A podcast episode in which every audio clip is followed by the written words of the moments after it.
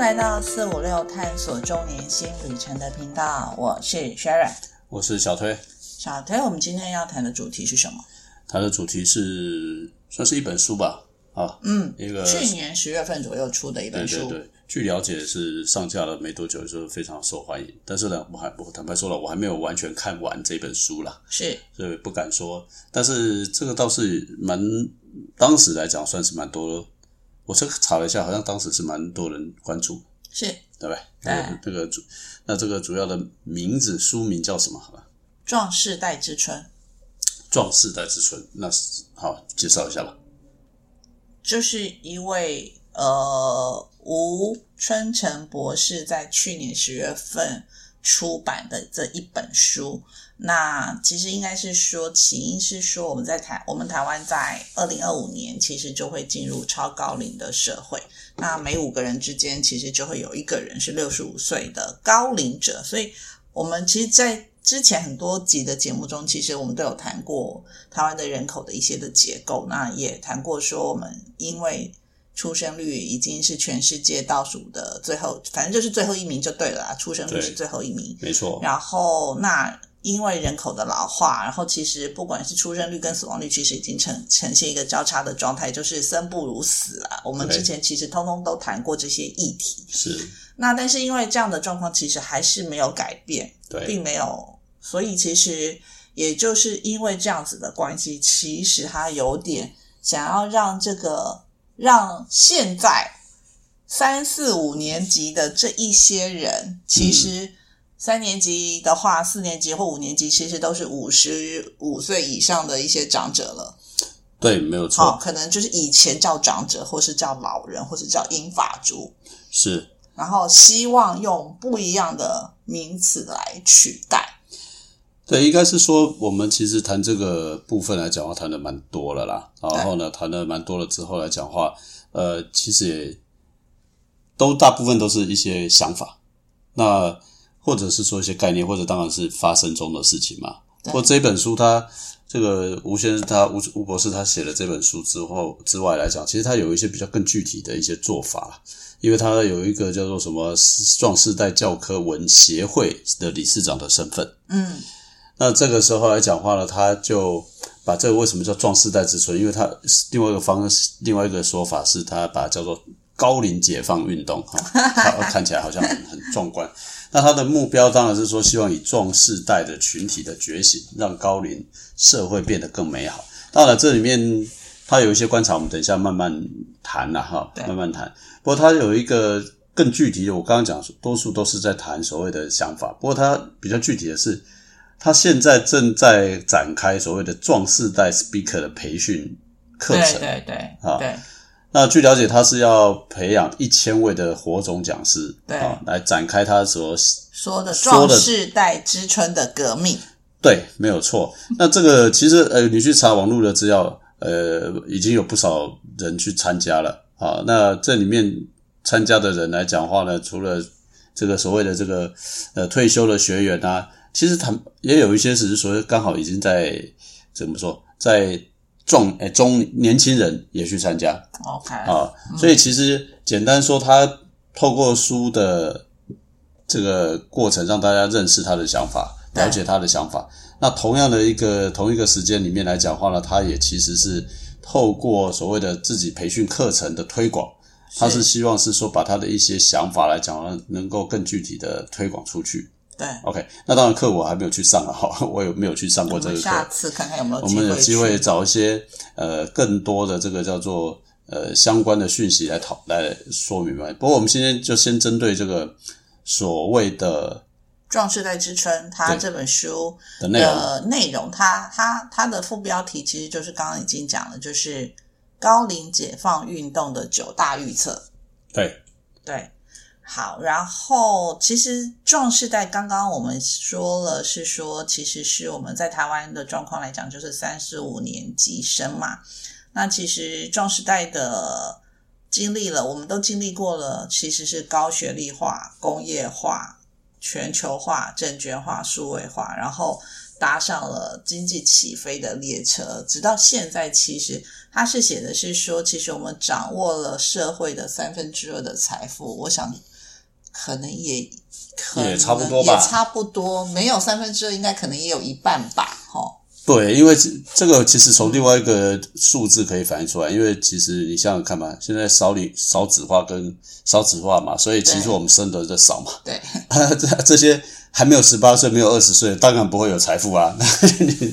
那那个三十到四二三十岁到四十岁的，当然也没有他讲到是三分之二，我在想说，嗯、应该有啦可应该有啦对，可能我不敢确定啊，至少一半以上应该是有的。因为从他讲的什么高学历化、工业化、全球化等等这之外，最具体的就是人数上面。你看到我们的人数、人口数啦，对，因为到目前为止，我们人口中位数已经是五十岁了。对，而且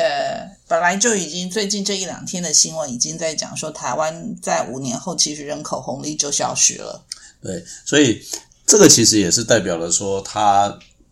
想要为这件事情啊，什么高龄化、少子化同时发生的这种情况下，提出他一些想法啦。嗯，啊，那他的所谓的解方是有四个思维嘛，对吧对？第一个是个人觉醒，然后文化觉醒、政策觉醒到产业的觉醒。这个好像就比较大一点，对，啊这个很很很大的很。大的架构跟范围，好像很难一时之间可以去理解。对我我们在，但是他当然了。如果光这样子，应该是吸引不了人了，所以他基本上来讲的话，他当然有看到一些其他的呃更具体的，或者应该提供了其他更具体的一些想法啦。嗯，那以他上面书上写的就是什么壮士代之春的三支箭，对，好，来您介绍一下哪三支？诶，好，应该是说从我看啊，先不管什么三支箭不三支箭，我我的认为就是三个面向啦。一个就是说，第一个你从过去你要自己先先认识自己，壮士代这件事情，对，就是你现在在这个这个阶段来讲的话呢，嗯，有的人可能开始讲步入退休，把自己认为说我已经是要迈入老年了，或者我要去变成是银发人。哦，对所以他你要先先了解的情况是说，在这个过程当中，可能你要先自我觉醒。其实你还年轻，讲白一点，对，所以他并没有用高龄也好，或银发也好，或者是说少年、青年，他就是壮世代哈。其实我觉得壮世代就是一个壮阔的那种感觉啦。啊，对，其那实就其实应该就在讲了，我们在讲嘛，因为现在少子化的关系，然后所以其实社会上的一些活动，或者是社会上的很多的工作，其实说不定还是应该是不是讲说不定，其实应该还是我们要继续。对，所以所以所以我的意思是说，就是中间呐、就是说你要我我的感觉哦，看他这个说明跟书的这种状况，我觉得就是你自己要自己要先重新定位你自己，对你并不是步入往下下，甚至于这个时间点上是相对在应该是在最好的阶段，就是要你先自己先说服自己，告诉自己，你其实现在是最好的阶段了、啊。对，就是你有人生的历练，你有先前的经验累积，对，您做什么事情，其实，在我们这个壮世代的年纪，在我们这个世代的年纪，其实是累积了丰富的经验，可以去完成干嗯需要做的事情。对，因为我其实我们在之前很多节目呃提过，就是说很多人开始觉得啊，我想退休了，或者是我准备退休了五，十岁左右，可能就觉得说，哎，我好像可以退休了。或者是说到六十岁、五十岁的人家讲对啊，还不用啊。可是六十岁的人可能开始在想，哎，我准备在五年退休了，哎对对对，啊，所以可能第一个可能就是你自己要先了解自己，然后呢，这个时候除了刚刚讲我们有社会的一些这个历练也好，或者能力也好，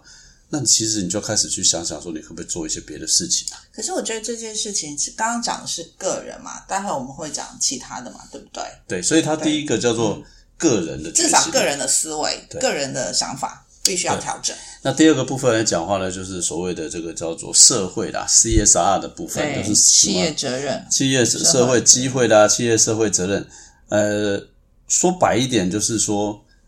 我们可能也可以透过参与一些，或者是说去发展一些不同的壮世代的产业。应该是不是应该这么讲？是说各个企业主、各个老板们可能也要改变这种思维，对不对？他他也不能再认为说他的员工应该在六十五岁的时候就该退休。呃，这个不是，他现在他的想法是说，他这个部分来讲话，能够让说白一点呢、你赚了那么多钱啊，不用全部都留在身上啊。你可能可以留出来一些，你可能做一些投资啦，做一些新创的机会啦，或者是让年轻人有让协年轻或者协助年轻人创业啦，好、让你自己除了是个人以外，你是不是也可以变成像类似一个社会，或者是呃一个企业，或者是社会企业，嗯，或者是说。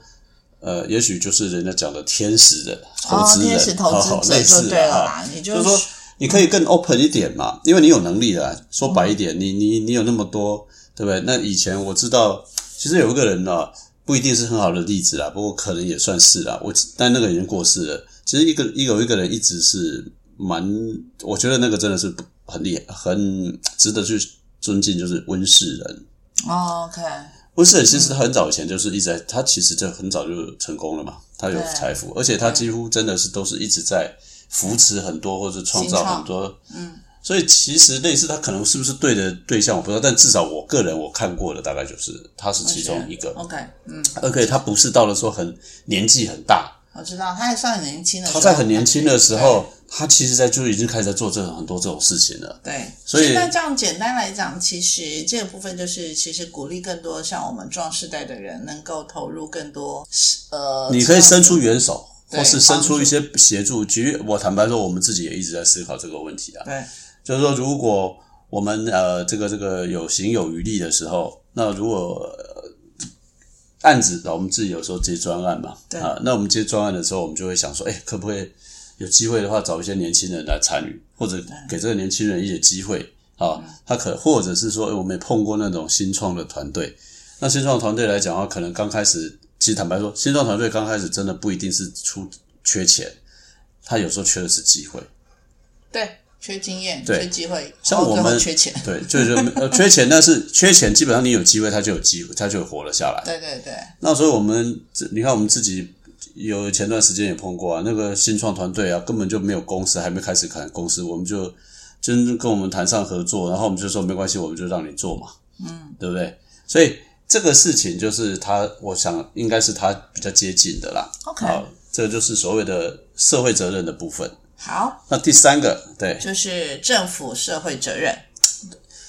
说白一点，政府呢没有用脑袋，不是说没有用脑袋，我觉得这是太过度强化。其实这件事我提过，我我们内部的讨论，我说我们有讲高龄社会，有讲长照社会，有讲长照福利，年轻那个青呃这个这个有青年青年人的创业机会，什么甚至还有些机这个政府机构有叫做青年事务局啊。然后呢，小小孩子来讲话呢，你去生育的时候来讲话呢，什么补贴你生育，都是用补贴的方式了。不是补贴的问题，是说，那请问一下，中年人呢？对，你既没有一个独立，哎，甚至不要讲说啊，妇女都还有妇幼局嘞，还有什么什么？那请问一下，中年这个壮世代，这个为什么在政策上面他就没有被关注了？就像刚刚讲的嘛，认为我们已经哎，是比较有能力的那一个时代。哎，有能力的这个世代的部分来讲话了，其实我们刚刚回到刚刚讲的那个事情啊，就算我们有能力好了，那也许有很多人他也有心要协助年轻人，对，那你怎么样去政策，或者是说可以引导这些人去协助？好，举一个例子，假设说今天来讲的话呢，是政府说啥，你的每年你是多少的收入去呃投资新创事业，嗯，你就可以减免税收啊，对嘛？那也是一个嘛，其实对于对这些企业来讲，它无外乎它要等于是这些要缴的税收，它就去协助没错年轻人嘛。那甚至其实因为呃，像这些壮士，大家都已经有了过去经过的经验，然后其实都是可以来做辅导或是做分享。没错，所以这是我讲的嘛。啊，第二个，其实这个我有讨论过，我说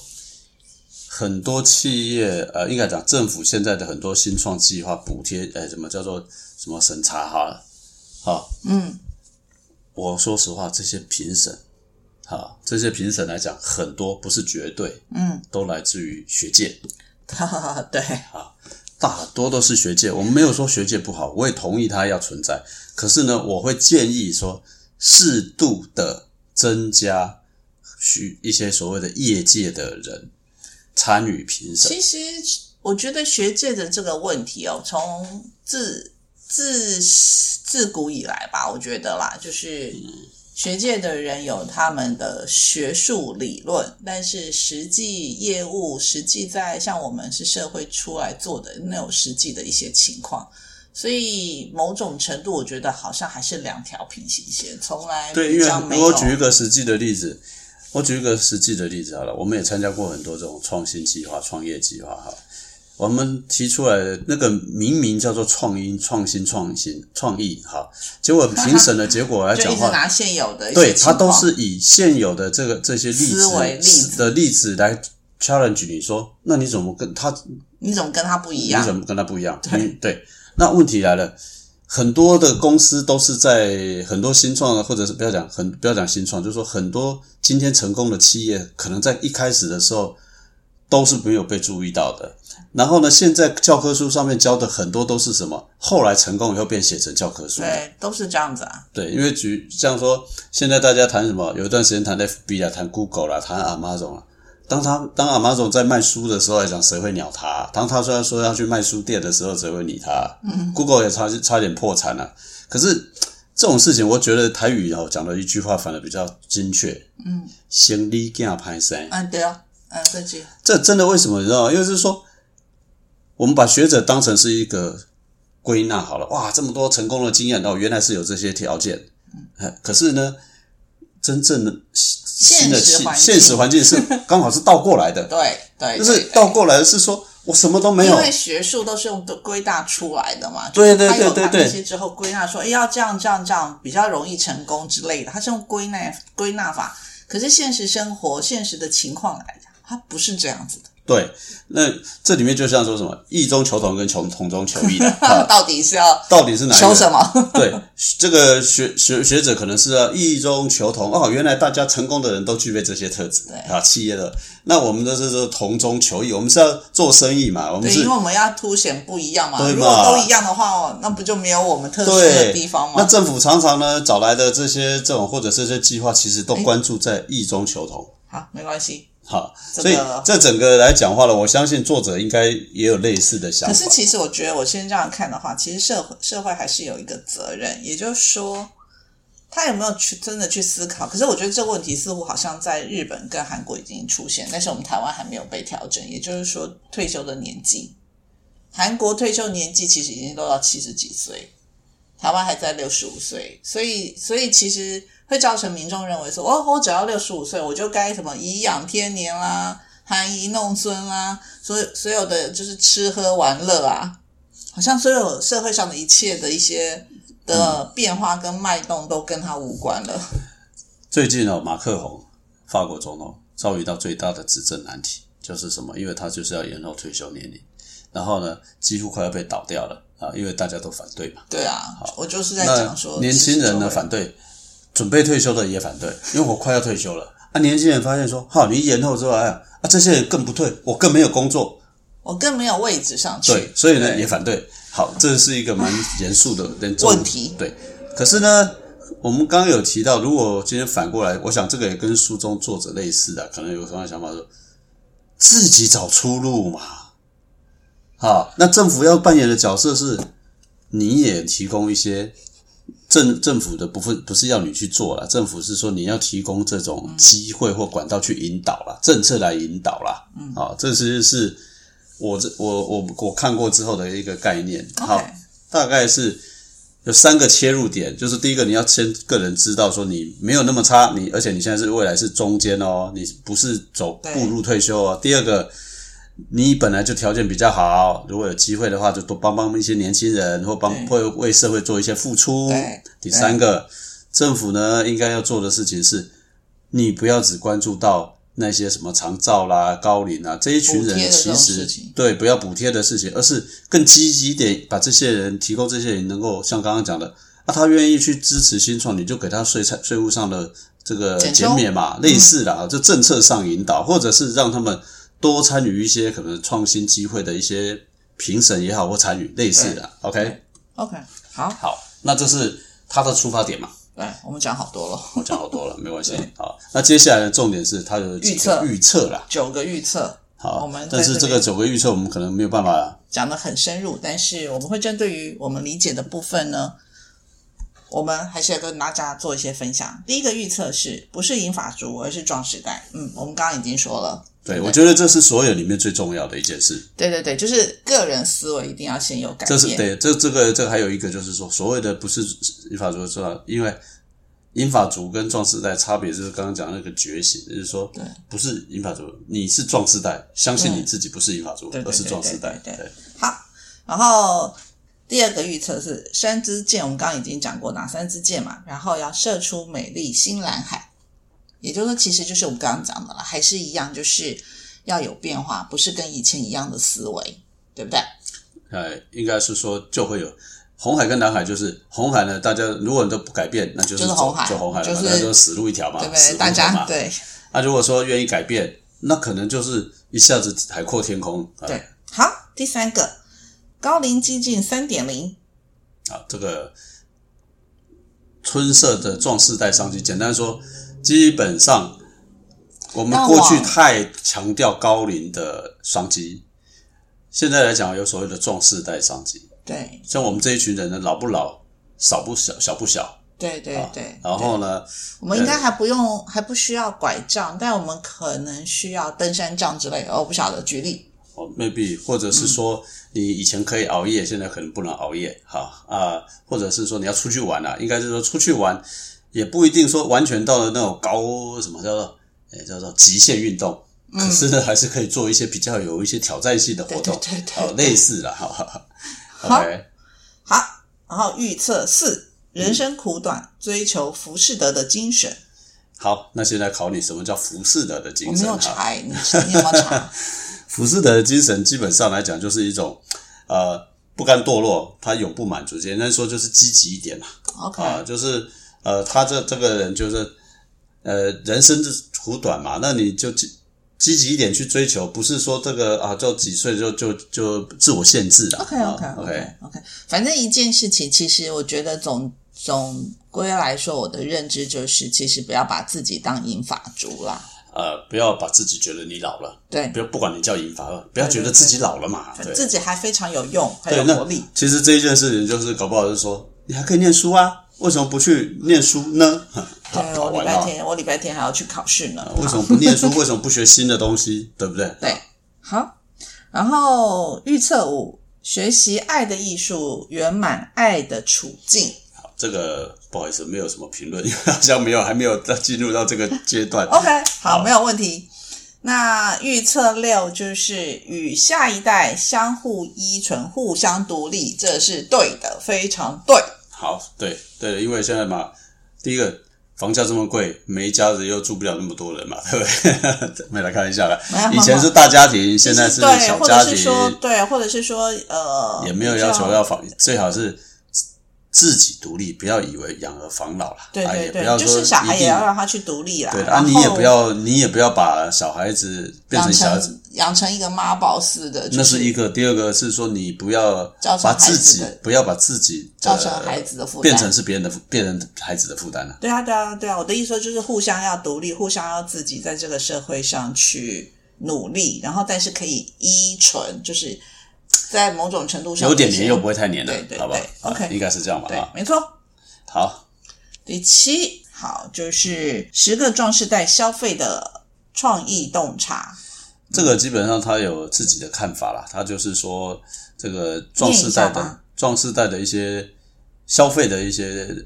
洞察，他是看到第一个。好，呃，打起打破孝心机的低价标签呐、对啊简单说，这跟科技有关就是，以前大家可能认为说，好像老人家用的东西就是便宜的啦。对，要要便宜嘛，然后什么可能字要大的或是什么之类的，可是实际上现在不是不一定。好，因为它从不同的产业切入，那当然也提供一些不同产业。如果说各自不同产业的人有兴趣，应该可以去，看一看的。像刚刚刚讲的就是三系科技业的对，然后自由自主，从移动不受洞察尔，就是自由自主，从移动不受限开始，其实它就是交通运输业的新契机嘛。然后再过来洞察三呢，它是从观光旅游业的观点来，他说真正的需求别不要被大众化来绑架。这个其实我们过去都多少提过，也就是说，可能几个朋友，或者是呃这种自己的一些活动啊，那甚至于说，因为这这个时间点不用去走，不会去走那种对呃套装行程，搞不好都是克制行程为主哈。对，然后洞察四就是从行销创意的蓝海的概观念来讲，是说沟通壮世代不会让品牌老化，如果忽略了壮世代的话，就会让品牌来退化。也就是说，现在卖的东西来讲，不能直接一开始就把，哎，这个是年轻人用的，所以就跳开来了。就是对，如果有人告诉我说，哎，这个是适合你，呃，你去买化妆品的时候，跟你跟你讲说，哎，你这样子这个适合妹妹来用的话，你就当场甩人甩头走人了嘛，对吧？类似，对，就是不要把它马上就用年纪或年龄来对区对分，对对，就是人家对讲的，现在很多是叫做熟龄阿姨，啊不不，熟龄姐姐哈，对，可是实际上其实都美魔女，对啊对对，类似对这样子。就是千万不要用年纪去切切出来。好，第五就是用不动产产业的活化关键，他是说，因为这些人才是购屋主力的壮世代，所以多元居住的需求才会更活络经济。就是我们刚刚其实已经大概差不。多了哈，就是说那个，反正简单说，这个产品或者是说你要去这个购物的主力，就是变成是 TA，就这个这个壮世代了，你就要依据它去做一些改变吧。对，然后再过来第六个观察，它是用健康产业、健康安养产业的价值。他说，以人为本，把真正的幸福感带给壮世代。对这个大概就是跟那个所谓的养安养院类啊、似养生村养生村啊会有关系。对对对。然后再过来的话，就是通路平台的投资的观点。他说，搞定壮世代的客户服务，营业额就能脱胎换骨。好，那这是什么？大概的想法是，就是壮世代跟一般年轻人刷消费习惯就不一样。对对对那甚至于说，搞不好，呃，这闲货才是买货人啊。啊，这是一个，第二个，它是叫客户服务嘛，所以对你的这个客这个叫做一般我们觉得说，哎，你有问题你就发赖过来啦，不不，或发个这个上面不是什么叫数位助理过来吗？对不起，壮世代搞不好不是这么想的。我等会卡的后啊，你给我搞公黑，然后我还要转了半天来讲，我找不到人，对不对，就是各，可是可是这是一种装饰带嘛，所以有各式各种各样的装饰带，所以都要把他们能搞定。对，所以现在讲的意思就是说，以前就还是因为如果你不去把这一群人的真正的服务模式找出来，嗯，那你可能就是会少掉这一群客人。但别忘了，这一群人的消费主力很高嘛，对不对？嗯，好，好，然后再过来就是流行服饰业的多元可能，就是壮士代引领时尚更多元。千万不要以为壮士代好像就是比较穿着就是朴素。花花，是哎、哎，这个呃单色，对，好，那搞不好人家穿的很花，因或者实际上他们的口袋可能可能才是更深的人。对对对对对啊，那他们可能有他们对于美学的一些不同的想法嘛，啊，然后再过来就是影视文化业的新出路，它就是说要打造创世代与电影产业的正循环。简单说还是回到老问题啊，谁在看电影？对了，以前的人呢，都是不是，或者是说，可能有时候，我们父职辈其实不一样的。嗯，我我觉得现在电影也会主过年是最明显的啊，这个或者暑假是过最明显的。哦，过什哎么过年暑假的时候贺岁新片，贺岁新片到底谁看？那过年的气氛嘛，所以嗯呢，适合的是什么啊？一家大小，而且是稍微比较普及一点的。嗯，然后那个这个这个暑期暑假档一定都是什么儿童亲子带小孩子去看的。哦、对对对就是家对年轻父母带小孩对，那请问一下其他人呢？对好对不对你你要想想看，就是说这些人要你怎么让他们进你的电影院去看电影嘛？嗯对对你演的是不是跟他他有感触嘛？是对不对？好，再过来第十个就是大型企业的 ESG，哦，这个就比较大一点的啦。对对对这个可能很大的题目了啊，对可能这这个比较大的题目，看大型企业才有可能来做得到。对，啊，好，OK，好，这是十个洞察，啊是十啊，对，十个洞察，好这是十个洞察。然后我们终于讲到了第三支箭，讲到了社会政府的社会责任。基本上来讲的话呢，就预测九啦。啊对预测九最后一个预测，他意思是说，你要勇于跟政府对话啊，那也就是说，要勇于把各位的想法表达出来。对，这里面来讲话呢，就像我讲的嘛，我曾经也提过啊，为什么这些人不去念博士呢，或者说去念硕士呢？那为什么？但是这些人念了硕士或博士来讲话，他不表示他一定要去做教职啊。对，你有没有想过，这些人念了硕士或博士，他几乎可以贡献，他可以跟学跟教授来讲话有互动，他也可以可以培养他的技能，培养他的知识。更重要一件事情，他可以解决失校招生不足的问题啊。其实，其实这个，其实我刚才讲了前面，就是其实我们这一个装饰带，其实尤其是可能从我们五年级开始，我们这些人其实都是某种程度的高学历者。对，相对而言，对对应该是说我们是，我们是这个目前来讲的话，在台湾，因为很呃开始所谓的真的普及教育之后，嗯啊，那呃相对五年级左右，五年级左右啦。那正早期的年，有一在某一个时代，可能他们当时那时候台湾还没有办法让他们有比较好的受教育的环境。对对对，我们从那我们算是相对来讲话比较普遍、普平均对受高等教育的。对对对，那我们刚刚提到的这个部分来讲话呢，是说，哎，你可以吸引这些人再去念书啊。这些人他们不是他，而且这个时候去念的书，通常会念得比较开心，因为他知道想学什么，对他他的动机是不太一样的。他不再是为了得文凭而得去念书，而是他可能想要去补足他自己在社会工作上的欠缺的那一小块。对，那这个东西政府可不可以有一些引导？我还是回到刚刚类似的政策或者是配套嘛？啊你，你说白一点。我记得那个这个这个我们在报税的时候说什么教育我不知道啦，是学费有没有减免我不知道啦。好，嗯，好像还有吧？好，那那问题大部分的人都是用到小孩子念完就不会去考虑用这个减免或补助嘛。对，那你那个你既然如果税务上面已经有了，那为什么不鼓励大家来呢？让这些人去念书呢？嗯，只要有，应该是说只要愿意的话，其实都应该可以。都应该嘛。而且说实话，这个会影响到你，你总比私校倒掉招不到学生好吧？而且你别忘记了，学校有有有学生，嗯，教授就有教职啊，嗯，呃，等等等等等这些东西，我觉得其实这是当然了，是政府可以做，这个其实也是最重要一件事情，我们应该要不只是只有这个议题，刚刚讲补贴、补助、参与，那他的意思就是说，各自在各自的岗位上岗位上，我们其实都可以去跟政府对话，甚至于去发表意见啊。OK，啊大概是这样子。其实他在最后这一段的时候是说，壮士代要跟勇于跟政府要对话，其实里面对话了十个的我们的政府高阶的一些部长或者官员们，甚至可能到总统。嗯，所以其实大家如果有兴趣的话，可以去找这本书来看。那我们大概稍微还是简单的说了一下下，我们点出来几个可能我们认为比较重要的，就是他对话劳动部长是觉得说，不要再用年纪来定界定退休，是要用能力跟意愿。刚刚其实我们也有说到，然后刚刚我们也有说到的是有关于学历跟文凭的部分，所以他这边也对话了教育部长。好。那也对话了，经济部长是说，精彩的第三人生才是大商机。OK，然后还有一个是经管会主委，他是说长寿的经济你看到了吗？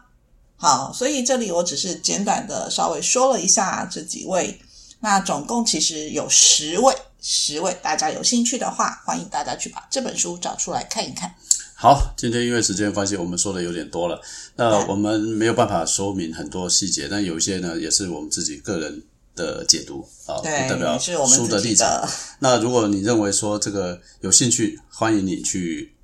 看一看。当然了，你的立场可能跟我们不一样，我们不是要你买单跟我们一样的想法，对但我们有我们我们只是建议大家可以看一看，因为这就是一个改变的开始嘛，是好吧？好，那我们今天的节目就到这，就跟大家说再见，拜拜拜拜。